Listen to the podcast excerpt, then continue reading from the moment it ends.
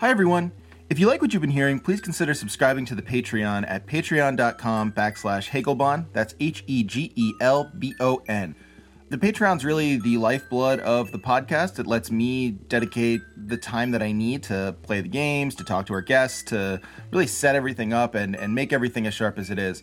Um, without it, uh, No Cartridge really wouldn't exist the way it does today if you don't like monthly pledges, I totally get it. Uh, there's also paypal.me backslash Hegelbon, and we can try and figure something out there. Or you can email me at nocartridgeaudio at gmail.com. Uh, I'd love to hear from you, and I will try and answer your emails as quickly as I can.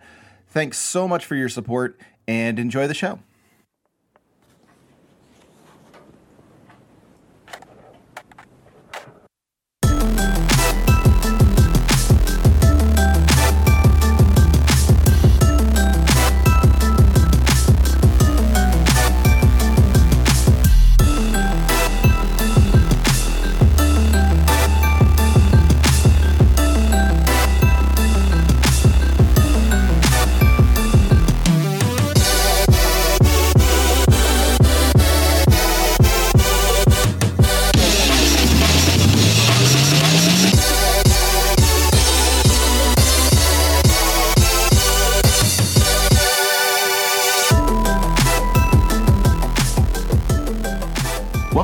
Cartridge Audio. My name is Trevor Strunk, Hegelbon on Twitter, and I have with me um, a cartoonist I've really admired for a while now, uh, and am very happy to have on the show, uh, Michael Kupperman. Actually, you know what I realized, Michael? Do you do you go by cartoonist or car- comic book artist or artist? Like, what is what is your what is your like professional title of choice? I guess I use uh, comic artist a lot, Okay. but I uh, graphic novelist So That's a pretty good one that I. Well, that is a good one. That's nice. Do you feel like um, I, I, I always wonder this because it was something that always kind of bothered me, um, but it was it's it's very of the moment when I was like you know first reading graphic novels. Um, it always kind of bugged me that uh, that Scott McCloud kind of defined what being a graphic novelist was in such a weird kind of limited way um, in my mind, and I don't know if other people resent him for that, but it, it feels like it used to be something more expansive. Oh, I don't. I don't resent him for that. I don't resent Scott McCloud at all, actually. And uh, when I, when I asked if he would uh, plug my book, he was very nice about it. Oh, wonderful. I- well, maybe uh, then, then I'm happy to know that I've been being unfair to him, and I will change my stripes. He was very cool. But um, I, I, there is a kind of.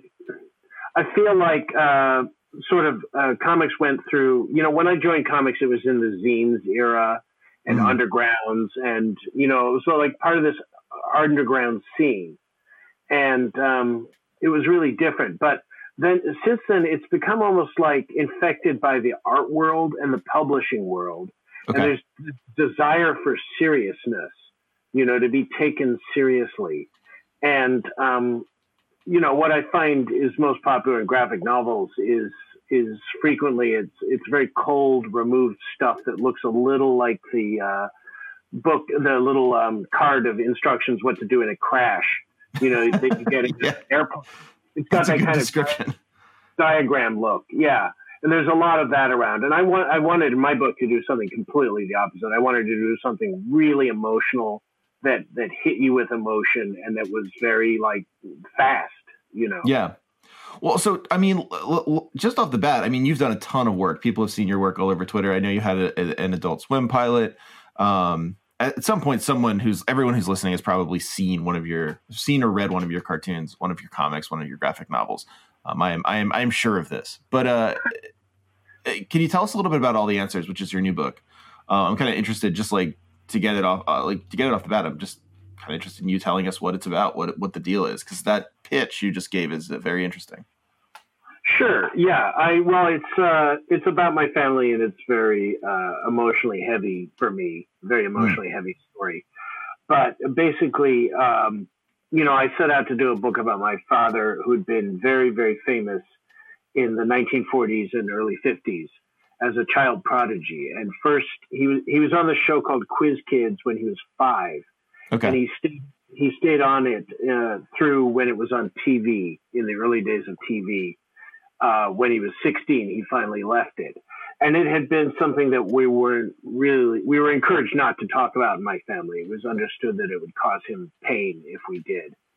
So we, hmm. you know, I'd never thought about it since I was a kid, and when I decided to do this book, I, I started thinking about it for the first time, and there were a lot of realizations that came, um, and it was kind of a voyage of discovery. He also started to go into dementia while I was doing this book, so it was kind mm. of like chasing him as he vanished from you know being able to make any sense That's permanently. Really hard.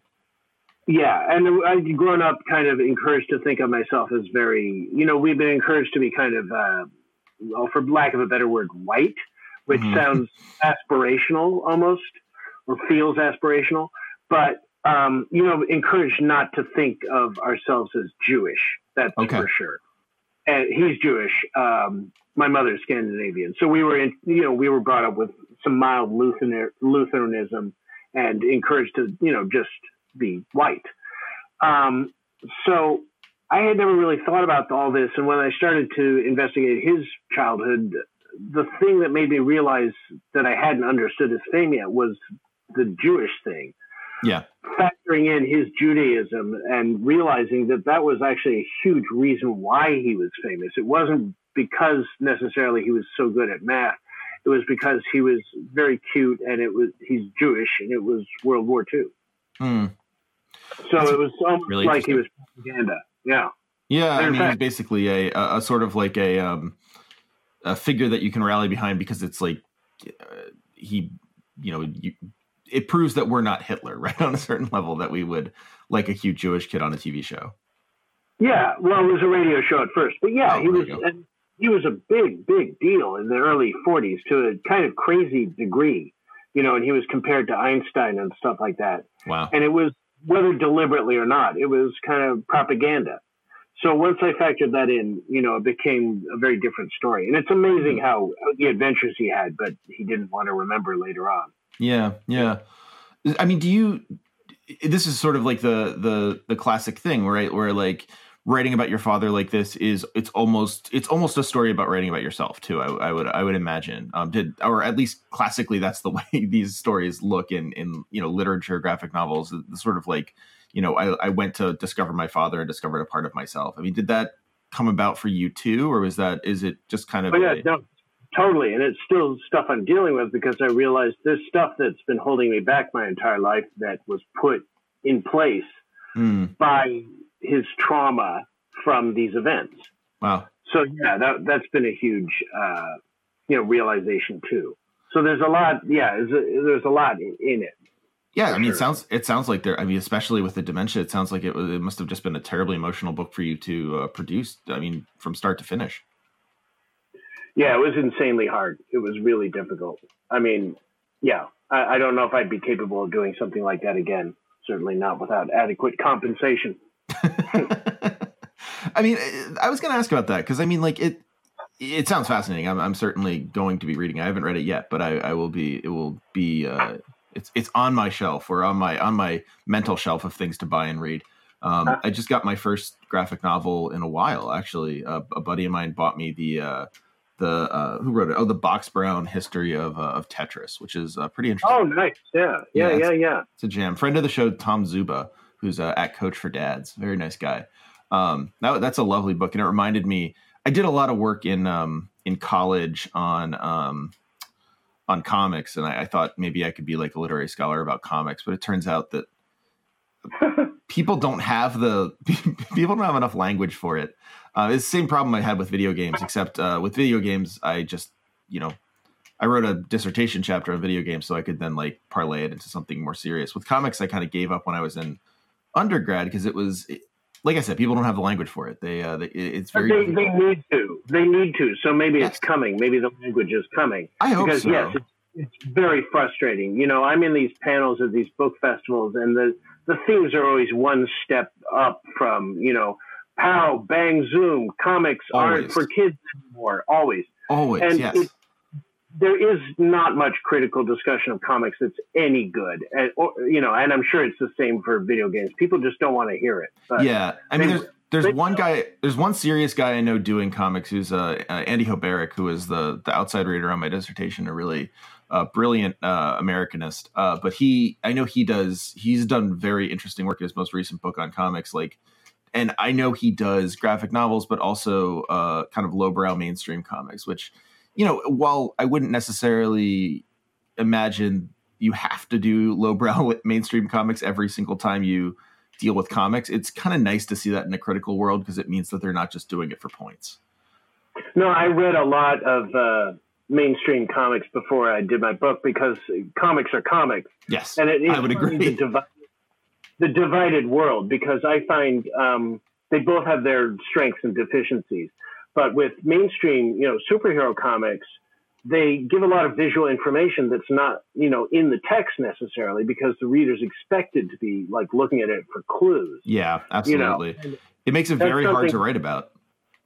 Right, and that's something graphic novels rarely do. You know, all the information is generally in the text, and uh, I find, to be honest, I find most graphic novels a real slog, and I I really set out to make a book that could be easily read by absolutely anyone, and not only that, but a book they'd want to read. You know what I mean? Yeah, and actually, it's it's a funny thing. I, I don't know if this is this speaks to my taste or speaks to because of course I, I do the booking, but uh, or or speaks to just like the kind of stuff that's most interesting to me right now. But the you know like the people I've had on the show are uh, you know I have I've had you on, and then I've also had um, a uh, a Deegan um, uh, who's at, at activity on Twitter. Who's oh yeah yeah yeah yeah, yeah. great guy um, but his his graphic novels also kind of do the same, where it's like there's a lot of visual. His most recent one has no dialogue, like it's it's pretty much sure visual. Yeah. So like um like that kind of that, and I've had like Casey Green on and stuff. It, it feels in some way like the the approach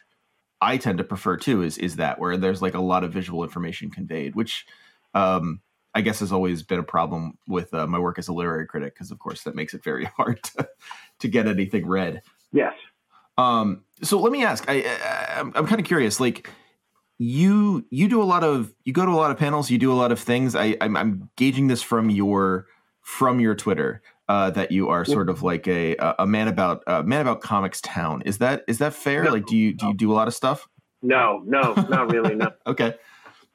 I, very little, you, less and less. Do you no. want to? Is that is that a, a, shame for you, or is that something that is it's been nice becoming it's sort of your own person? Point because a lot of it is ego. You know, you you don't necessarily want to do something, but you want to be asked.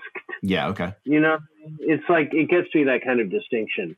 So I'm trying to ask myself more soberly these days. You know, do, what do I actually want, mm. rather than just worrying about things for the sake of ego.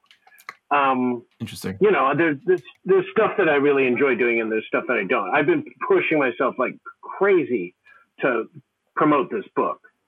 Um, so I've been doing a lot of stuff for the last five months, but I'm looking forward to not doing so much again. Although I, I, do, I do like doing comedy shows and stuff like that. That that I enjoy. Are you do you, are, do you are you a comic?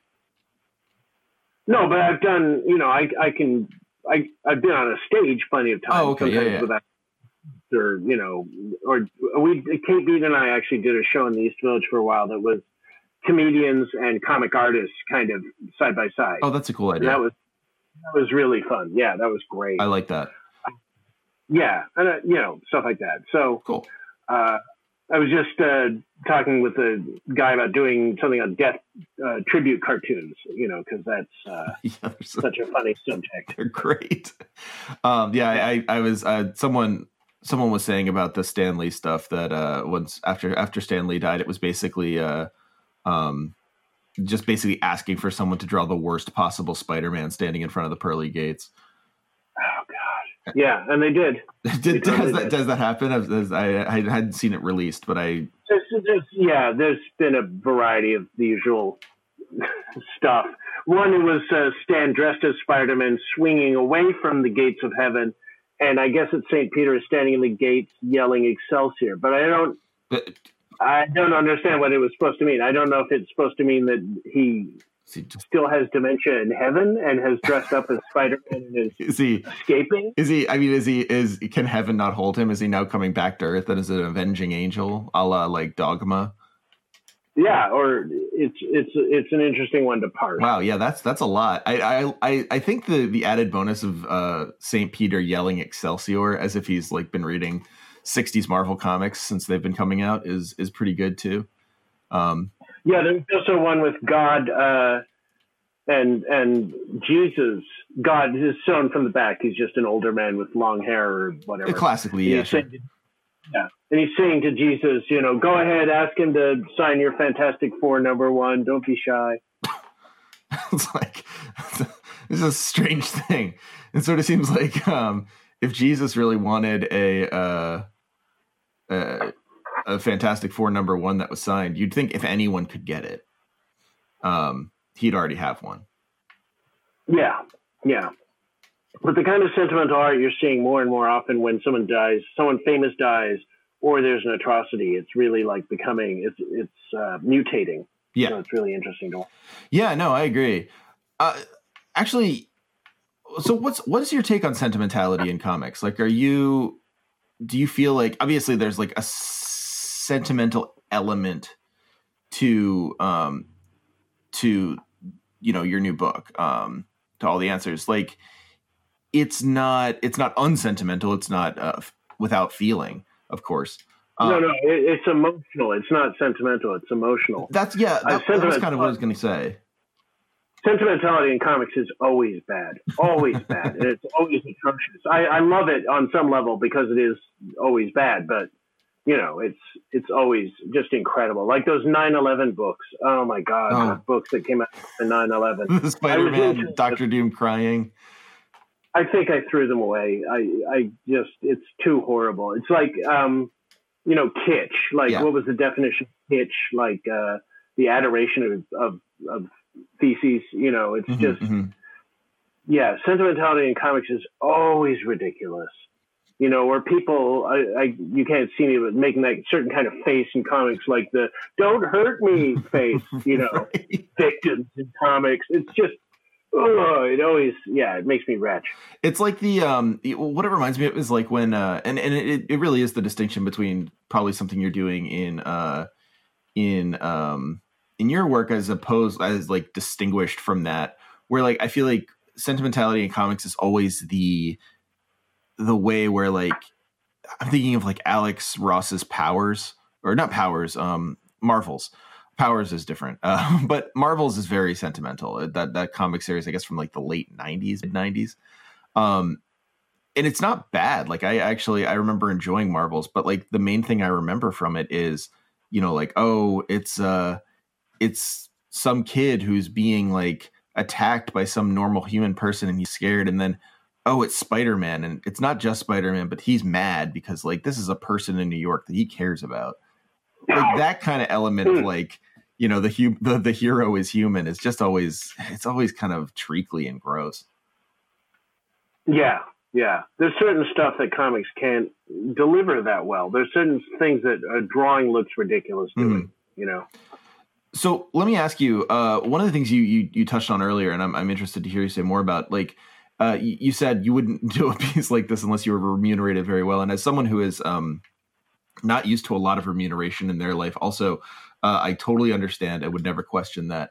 Um, my my question actually is how it must have been really hard. Let me let me start by saying this. It must have been really hard to put a a price on this on this book, right? Because like I, I was looking on Amazon at it, and I was thinking like, yeah, like um you know that's it's it's fairly fairly reasonably priced. And then you were de- describing it and i was like man i don't know how i would price that. Like it's such a such an intense experience such a powerful and painful thing to write and to to convey and to to sort of express um and then to put a price tag on it i mean not that you shouldn't have obviously but it must have just been a strange experience yeah, it, it was. You know, it, it is. It is strange. I worked on it for a few years before we. You know, I took it to an agent and we sold it, and uh, and then it was like another year and a half working on it, and and it is weird because you know the money was the money was enough so that if I'd been younger and didn't have a family, I you know, and it was 15 years mm-hmm. ago,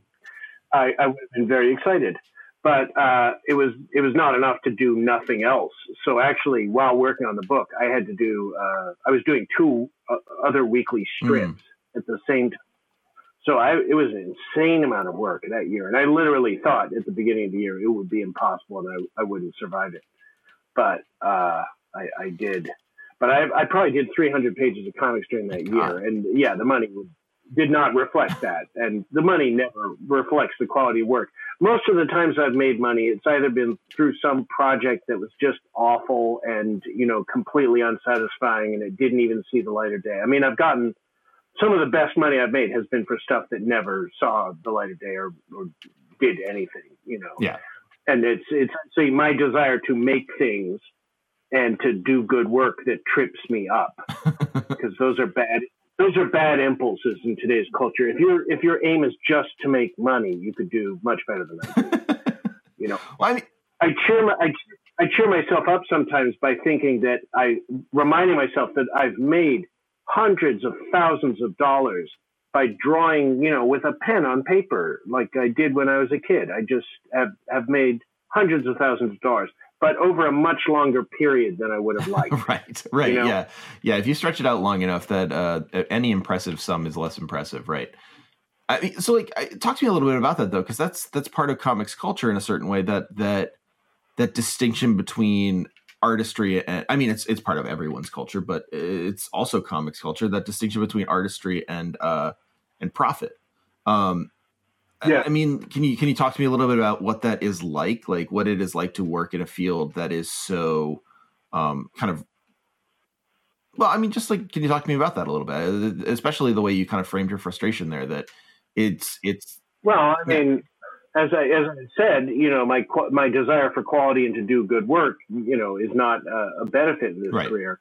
If I was content to just you know treacle out, you know, the same horseshit every week, I'm sorry, I didn't. You're, you can swear, don't worry. yes, you're fine. Uh, I could work for the New Yorker right. or something, you know, or I I could have a home there.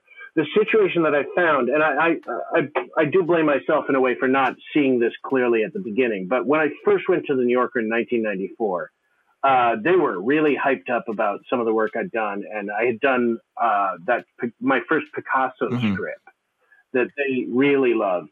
And the art director had it on the door of her office, and then, but they were like, "We we can't run anything like this. we we love, but we couldn't possibly run it." And then, like a, a couple months later, Barry Blitt or one of those artists did a page of you know crazy '30s artists, you know, that was just that much more, you know, visually appealing mm. and uh, you know benign in in thinking right. that it was acceptable. Huh. So it's been it's uh, I've worked for all these magazines and they all loved the crazy comics I was doing. Well, most of them, but they couldn't print them.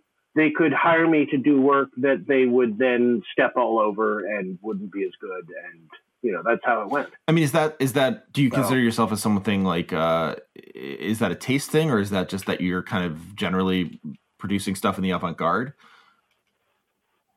yeah i think my work is is funny because it bounces the ball the wrong way in a way that they find deeply mm-hmm. unacceptable mm-hmm. i mean is that that seems like a good fit then uh, because I, I was thinking a little bit earlier about about uh, a, a mutual friend of ours um, uh, Ingwit on tri- on Twitter was talking to me about your uh, your um, uh, pilot for for Adult Swim, and I mean, obvious, uh, you know, yeah. honestly, like Adult Swim seems like a place where that kind of ethos sort of uh, at a certain point like became mainstream, right? The the, the ethos of like this is funny and interesting because it is uh, kind of not what you would expect. It's crazy. It's sort of out there. I mean, how much did you yeah. did you feel like uh, like uh, Adult Swim kind of did that avant-garde or it, was it sort of like a false positive that way i know a lot of people uh, are not remain unconvinced of uh, of adult swim's bona fides that way really um,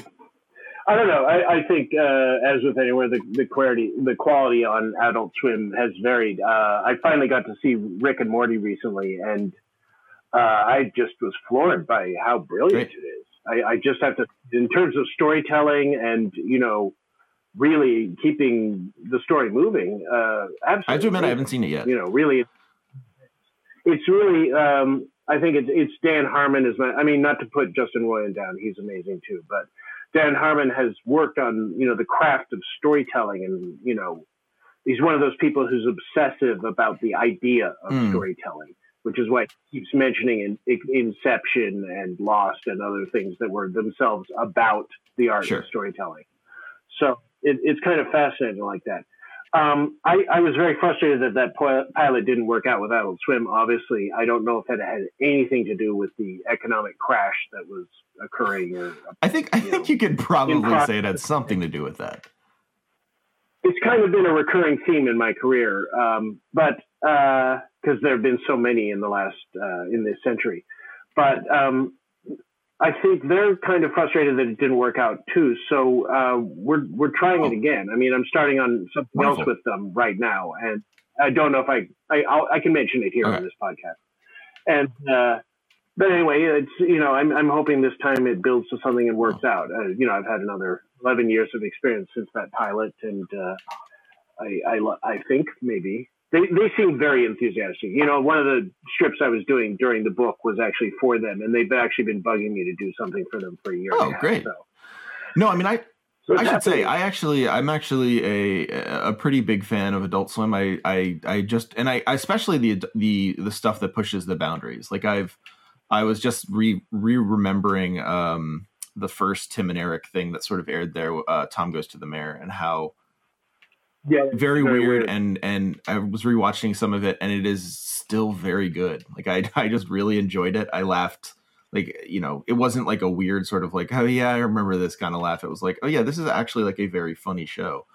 Um so no that's that's cool. I'm glad to hear that. Um you, you know whether yeah. it works out or not I'm glad to hear it. Although obviously I'm I'm rooting for you. Yeah, well hopefully hopefully it'll work out and uh it's it's hard, you know. I and I want to get into animation and TV because publishing is is just insane mm-hmm, now. Sure. It's uh, it's we we watched that movie Idiocracy okay. the other night, and that seems like you know an amusing satire 12 years ago, and now it just seems like a documentary. Like publishing is really like that. like you know, you you try to explain basic things that people should be doing, and they just stare at you. That's wild. Like like how, how do you mean that? Like in what way? Well, like, I, you know, I don't want to badmouth them because they they are trying and they're they're doing their best. It's just promotion. Okay. Like they they haven't they have no budget for promotion.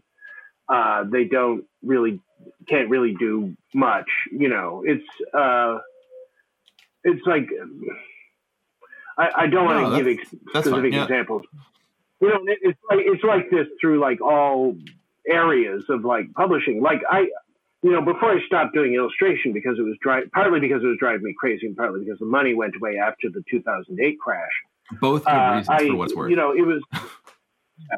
it was, it was getting horribly frustrating anyway because it was like that. Every everyone you were dealing with was an idiot, and uh, you they'd be giving me like measurements for the art I had to do, and I'd be like, okay, so it's a booklet. So did you put the spine in those measurements? And they'd be like, oh, yeah, all right, yeah, you know, and they'd say, and the bleed, what, what, about the bleed? And they'd be like, all right, the bleed, you know, it's like you went to school for this, I didn't. you know, why, why am I better than you at your job? That's that must have been incredibly a frustrating. Lot, a lot of that. Yeah, there's a lot of that around everywhere these days, though. It's it's terrifying. It really is like people are just breaking down. Well, that's true. I mean, I, I can relate to that. Um, yeah, no, that's really interesting. I, I think like you know one of the one of the things I've seen in in your tweets about about like the comics world and and you know the art world in general is this is this sense of just almost arbitrariness in in what is and isn't it reminds the reason i've noticed it is because it reminds me a lot of my feelings about academia. Like the the whole thing feels um extraordinarily arbitrary in terms of like what gets noticed and what quality like what what people think is good and what people think is necessary and what people you know really want to see right now and stuff like that. And i you know i i i do i do sometimes wonder like is it do you feel like it truly is a like a an arbitrary um scene? Like do you feel like quality has sort of fallen away in, in a way that like you can't I'm trying to think of the right way to ask this. Like you can't if there ever was a moment where you know it was a meritocracy that that moment has passed Oh yeah, no, I'd say so. I mean, it's very it's very much about the politics now, and uh, in in the same way I know academia is. My parents were both Oh, okay. professors, so I know that you know what what they got into was an amazing racket at that day and age. Like you could really get in, you know, supported for the rest of your life and not have to worry about that quotidian crap anymore. But that is gone, and now you're on your own, and it's a wasteland, and you're you know competing for scraps. Pretty much the same, you know. So um, yeah, no, it's just it, I mean there are twice the people in the world that there were when I came to New York, you know, 30 years ago. It's it's no wonder that now it's just devolved. Like any any rules or anything like that are just Mhm. a pretense. Yeah. No, I, I mean that does make sense. It's just it's hyper hyper comp- hyper competition. Um Right. And in comics there's also the thing of like how to connect with an audience, which is still nebulous, you know, to them. Quality and connecting with an audience are very, very, very sure. And i mean especially as like as uh, you know places like uh i'm thinking of uh even i'm thinking of like uh you know mainstream comics like places like marvel. Uh, you know there's a lot to be said about about stan lee and uh, his kind of troubled legacy or complicated legacy i would say. Um and and i i, I certainly don't think of him in, in a very uncomplicated way uh although my mom did uh i thought it was very nice of her uh she did text me to say she was sorry to hear about it um, as if I had lost a family member, Aw. which was nice of her. Sweet. Um, Yeah. because you know I was big time. I am and, and remain a big time comic book fan, and like the, but of course, like one of the things that is absolutely true about Stan Lee, and and people have been posting it and saying it all over the place, is that like he had a kind of, and yeah, it wasn't like radical or anything, but he had a sort of like classical, nineteen, you know, uh, Jewish kid coming up in the 1940s uh, kind of liberalism to him that was extremely endearing. Like those Stan, Stan soapboxes about like you know let's not let's not hate each other. Let's try and like find yeah. Mean those are Sure, those yeah. are really like empowering. Um, and now that of course Marvel is basically run by a bunch of MAGA guys, um, it's it's a little weird, right? Like that kind of like quality and like what who is the audience that you're trying to talk to and who obviously in a, in a graphic novel it's a little more straightforward maybe but like it's just hard to imagine who comic book readers are anymore who who what what are you talking about? Which comic books?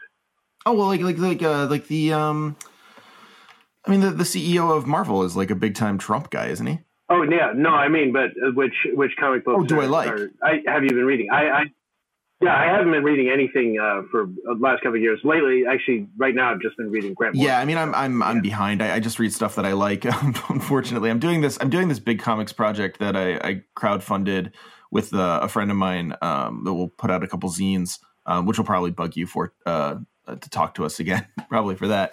But um uh yeah i mean like the, i've been reading stuff for that. So i've been going back and reading like old walt simonson thor and uh uh revisiting bone which i tried to read to my daughter but she's not quite old enough to be patient with a uh with a long form narrative although I, will say and I, I feel like i'm gonna have cps come to me if i admit this but um i will say she enjoyed she enjoyed uh, billy walnuts by uh, tony millionaire quite a bit um oh, which wow. is like a really yeah. weird. It's not. I wouldn't say it's troubling. It's not Maakies, um, which is brilliant, but not for kids. Um, it is ostensibly a kid's book. I think Tony. I think Million. I think he sort of like uh, uh, promotes it that way. Uh, but she loved that. Uh, so I'll read those. I've been trying to get into some other stuff, but it's hard. Like I, I find myself getting really into certain things. Like there was a what's it called? Like Black Black Hammer or something like that. There was, was like a uh, sort of alternate world superheroes thing, kind of Kurt Busiek, Astro City kind of stuff. And it was good. It, it was really fun to read. I enjoyed it a lot. It was uh, super interesting. I think I read like six or seven issues in a row. But there's something about it where like when I read those, I get this feeling like, eh, you know, it's not Astro City or it's not Hellboy or like, haven't we done this before? Um, and I, I don't, I don't know. Like I haven't, I haven't fallen into any comics that have really energized me uh, that much recently. That's the thing those comic skate guys don't get. Repetition is not Yeah, yeah, exciting. You know, if you repeat the same stuff, it's not that.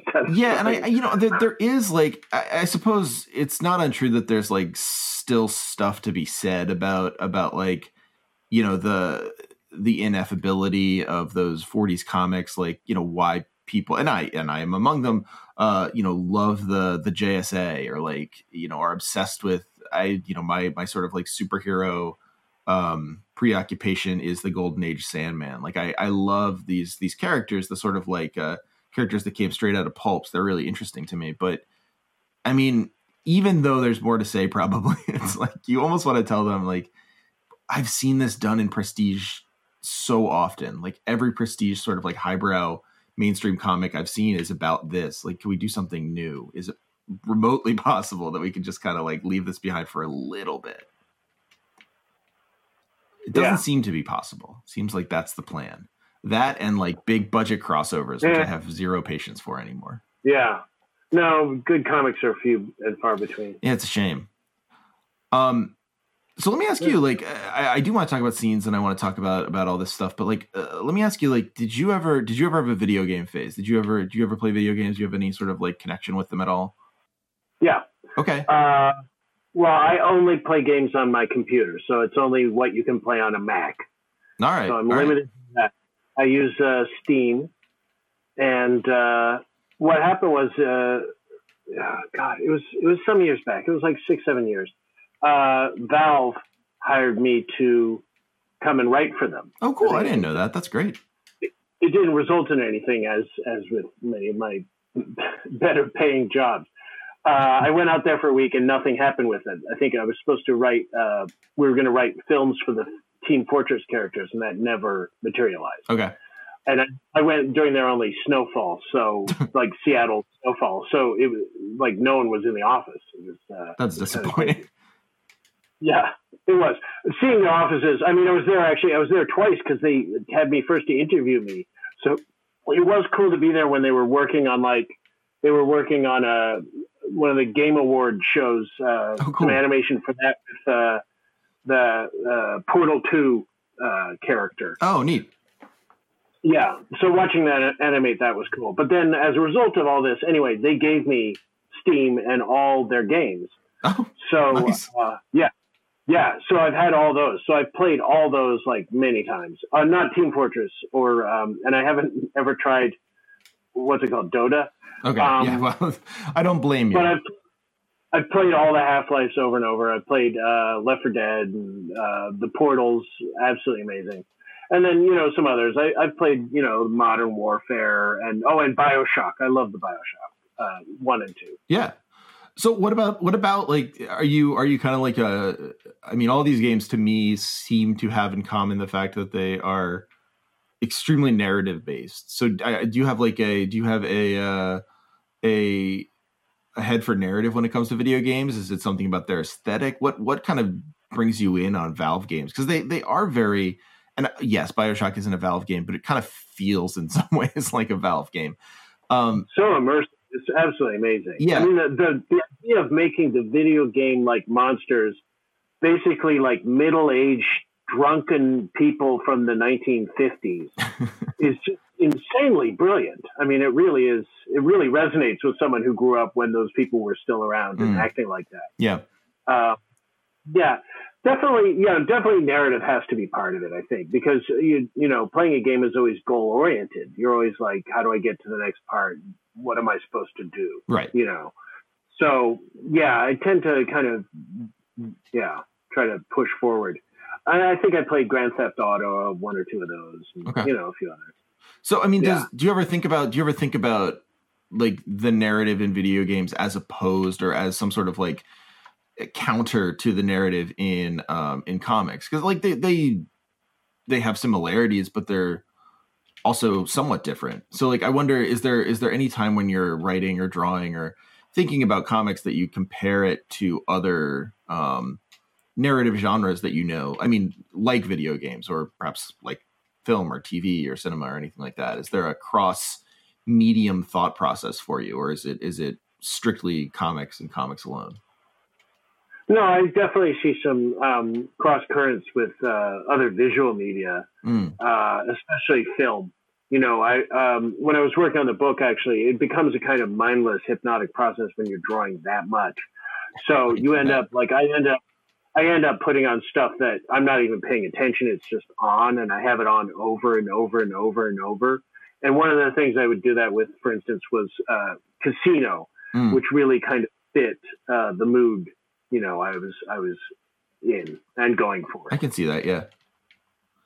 And so, how did I mean? Did do you think that this is kind of a weird sort of meta question that you don't need to have an answer to? But do you think that that that having Casino on um, inspire like changed the way that the book ended up? Like, do you think like Casino bled in there at all, or is it is it simply just like uh, no, kind of yeah, like quiet no, synergy? No, absolutely no. It was it was intended. I mean, I was trying for a narrative feel not unlike Casino. Mm. What I tried to do in my book is is leave out all the extra stuff that people always put in their books, and just have like just the story. Like so, I wanted to to feel really, you know, for lack of a better word, greased. You know, I wanted the story just to move forward and not be didactic or you know go by the way or you know give you trivia or anything like that mm. or you know I didn't want the story to stop. So putting on something like Casino, which Scorsese's movies are very constructed like that. Even um, you know the recent ones like Wizard of Wall Street, which was very sloppy and indulgent in a lot of ways. It's still a pretty well greased machine. Yeah. As far as just moving forward you know. Yeah, I would say that and about The Departed I, too. I don't think The Departed was particularly like inspired in his films, but it's also I mean it's fun, but that's that's it, right? Like it's a good story yeah. anyway. It's a bit of a mess. It's it like Wizard of Wall Street also. It's very indulgent and I think like at least half of Jack Nicholson's performance should have been edited out, but it still yeah. moves forward really smoothly. You know, he he knows how to like do segues and you know, just move from one beat to the next so fast you don't think too much about it unless you're watching it for the tenth time. Right. Yeah. Yeah, definitely. Um, no, that's really interesting, especially especially from a comic book perspective, right? Where like, uh, and this is something that like my sort of weird uh, off again on again relationship with uh, Scott McCloud's work. One of the things I've always loved about his work has been um, his understanding of, of gutter and like that as a as a narrative object in in comics i think it's a brilliant way of thinking about the comics page. And i mean thinking about the gutter and thinking about like the, the space between panels and the space between like you know pages and and you know as as you say like in the publishing world the sort of practicalities of the things that you are producing. I mean thinking about that in a narrative space that must just be like that must be energizing in a certain way i guess. Like that that would be what i'd say. Like it must be sort of enjoyable from a materialist perspective. I would hope so. Yeah. Yeah. Um, so talk to me a little bit about comic scene. Like I know we've we've talked a bit about how it's political, how there's like elements of it that have been politicized, and it's it can sort of be like a drag that way.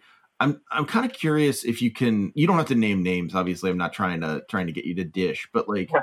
um, you know, like what do you like? How do you feel that it has become political? Is there any way to sort of characterize it without without making it too personal, or is is it is it a, a, a purely personal thing? I, I, don't know. Like I, as a not uh, even remotely uh, talented artist, um, I would have to get in on the writing, and uh, no one needs them anymore.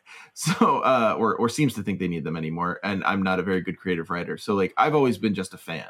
I don't know how the scene, like the creative scene, works. Is it can you is it different than one might expect? Can can it be characterized in any particular way? Well, when I uh, when I got started again, it was the era of the zines and uh, you know New York and America, I guess. But New York was a very different place, and it was uh, at least parts of it were it was much more an artist town. Mm-hmm. Sure. And um, you'd have cartoonist parties and, and gatherings or shows that were very inclusive. So you know, anyone could come and be part of it, even if their art was just literally gum wrappers glued to canvas, you know. Right. Like uh, there'd be these big uh, cartoon shows. Uh, Danny Hellman did a lot of these at uh, Max uh, Max Fish, the Pink Pony, and then later uh, CBGB's Gallery. And you know, and when um, MoCCA first started, it felt like that. It it started to get corrupted after a while, and that like certain people just stopped showing up for stuff. Mm-hmm. So you know, there are a lot of eccentrics. There are a lot of shy people in comics. I don't know if this is surprising you. No, no, that you know, that there are totally a lot makes sense. Yeah. uh, antisocial and somewhat nervous people. And, you know, it just got to, uh, it got so that, you know, certain people just weren't part of the scene anymore. And it's kind of continued like that. So, um, I mean, a lot of a career, I think, probably in any discipline, but certainly in comics, is about timing. Mhm. And I started this kind of wild west period between art comics and underground comics during the zines, but before computers. Yeah. Okay. So um, when a lot of uh, people came around in the last 15 years, you know, I was just sort of already here. And, um, you know, it's not like, uh, I, I think there are a lot of people who started comics at the same time who did, I did, who are still doing stuff. You just don't hear about them anymore. Okay. You know, they're just kind of out of the scene. As far as me, I, you know, I'm rarely like invited to anything. So uh, any of the comics, you know, fairs or uh, comics bungalows, whatever. So um, it's like I hear about them going on, but I don't, I don't go to them very often. And it's gotten much more about. I mean, the ones in New York, especially, have gotten much more to be about education because they're sponsored by schools oh, sure. Of course. so they're trying to make us look attractive to students and uh, so it's a really different sensibility Hmm. That's it. I mean, that must be really frustrating for you that like the sensibility has changed and it's sort of, I mean, at least at least It's more describing it left out in the cold a little bit. Yeah it's more aligned with business like i was a little you know when I, I i had this horrible experience a few years back working for the new york times david rees and i were doing a strip for the sunday op-ed page Hmm. which was should have been incredible but it just was a nightmare partly because they were such miserable assholes and just treated us like Wait, on the op-ed page of the New York Times? Hang on, Yeah. hang on. hard to believe. They were worse than even I would have expected. They were they were absolutely abominable. And they finally, you know, censored us. You know, they kept censoring us in the most heavy-handed way, and they censored a strip about which I did about nerds abusing women on the internet. You know, being like babies, hmm and they were like, "That we can't print that." And you know, Huh. I I put it online because I was kind of pissed off, and then they fired us. But um, you know, there was a comics convention in Brooklyn a couple months later of alternative comics. I wasn't invited at all, but the art director who'd fired me, you know, was not to talk about that, to talk about how perfect and pristine something else, you know, was. hmm It's uh, it's it's very much it's very much like the children of Spiegelman these days. Hmm. You know, it's very much Sure. New Yorkery, you know, schools, you know, etc. Well, yeah, sure. And I mean, So, like, yeah. there's that. That absolutely sounds like I. I totally get what you mean by the Children of Spiegelman. Like, it's absolutely a, a sort of didactic style of of expression, and yeah, that that sounds sounds incredibly frustrating, but true. I don't. I don't like that it sounds true, but uh, it certainly seems seems correct. Yeah, you know, these things come around, so who knows what will happen in the future, and hopefully there'll be another turn of the wheel, and uh, you know, some of these people will pack up and move on. I mean, do you do you feel do you feel affinities with uh, other independent creators in in other disciplines? Like, do you feel an affinity with, say, like uh, indie devs in gaming, who like you know basically are outside of the studio structure and outside of the awards structure, and just kind of like trying to produce something that will maybe get them inside of it, but also you know most most importantly, just produce something that they care about. Like, is that is there a sort of solidarity there, or is that kind of um, do you mostly feel it within your medium?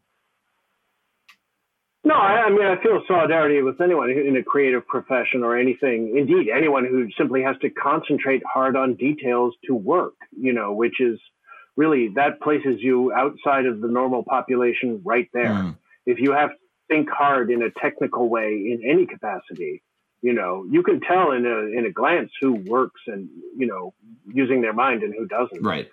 But um, but then there is a special affinity with people who draw. It's a certain kind of mentality. You know, you you have a very specific kind of personality, and I do feel more immediate affinity with them frequently than with anyone else. That makes sense.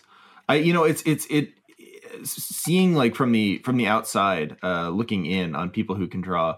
It, it has always struck me um, as kind of interesting to watch you guys work because I I can't do it. Like it's it's one of those things that just in in my bones I know I can't do it. And uh, seeing people construct something on the page that you know I always used to think when I you know when I still tried to draw I would think I have this image in my mind I can definitely I can definitely produce it. Um and uh I couldn't and then watching someone who is able to produce the stuff is like it's I don't know it, it's it's almost like watching some sort of like savant um, no matter how good they are. But I think it's kind of despised these days. I think it's really not something that's respected mm. so much right now. Um, and it's it's hard to really put your finger on exactly why that is. Yeah. But uh, I mean, do you think do you think just, do you think artists in general, or just like particularly comics artists? No, I think artists in general. Mm-hmm. Yeah. I, I, think they're only respected if they make money. It's the same as everything else right now. If you make money, then you must be doing something right, and if you're not, then you are a crazy moron. Right. Sure. You know, and I think uh, a lot of artists under that, you know, reasoning are crazy morons. Um, and you know, just as we were talking about, you know, there's no, there's not much real critical uh, appreciation or estimation done of you know, comics art or uh, particularly, mm-hmm. or art in general. Frankly, it's uh, it's the real emperor's new clothes world out there where people just make assertions about the quality of art and they're accepted. Yeah, that's true. So, yeah. So I, I feel like we're in a period where art, you know, is, and, and comedy really are, are just seen as disposable and pointless. Hmm. I mean, what's the? I mean, and I, I won't, I won't keep you too much longer. I, will ask this as my last question, and then uh, leave you leave you some time to talk about your work. Uh, what I mean, what's the way out? Like, is there can you can you think of a way out? Is there is there any sort of like like hope at the end of the tunnel here, or because you mentioned a lot of times you say like this is you know in this period of time or like in this moment of time. Yeah, it seems like there might be hope at the end of the tunnel, but I, I don't necessarily know what it is.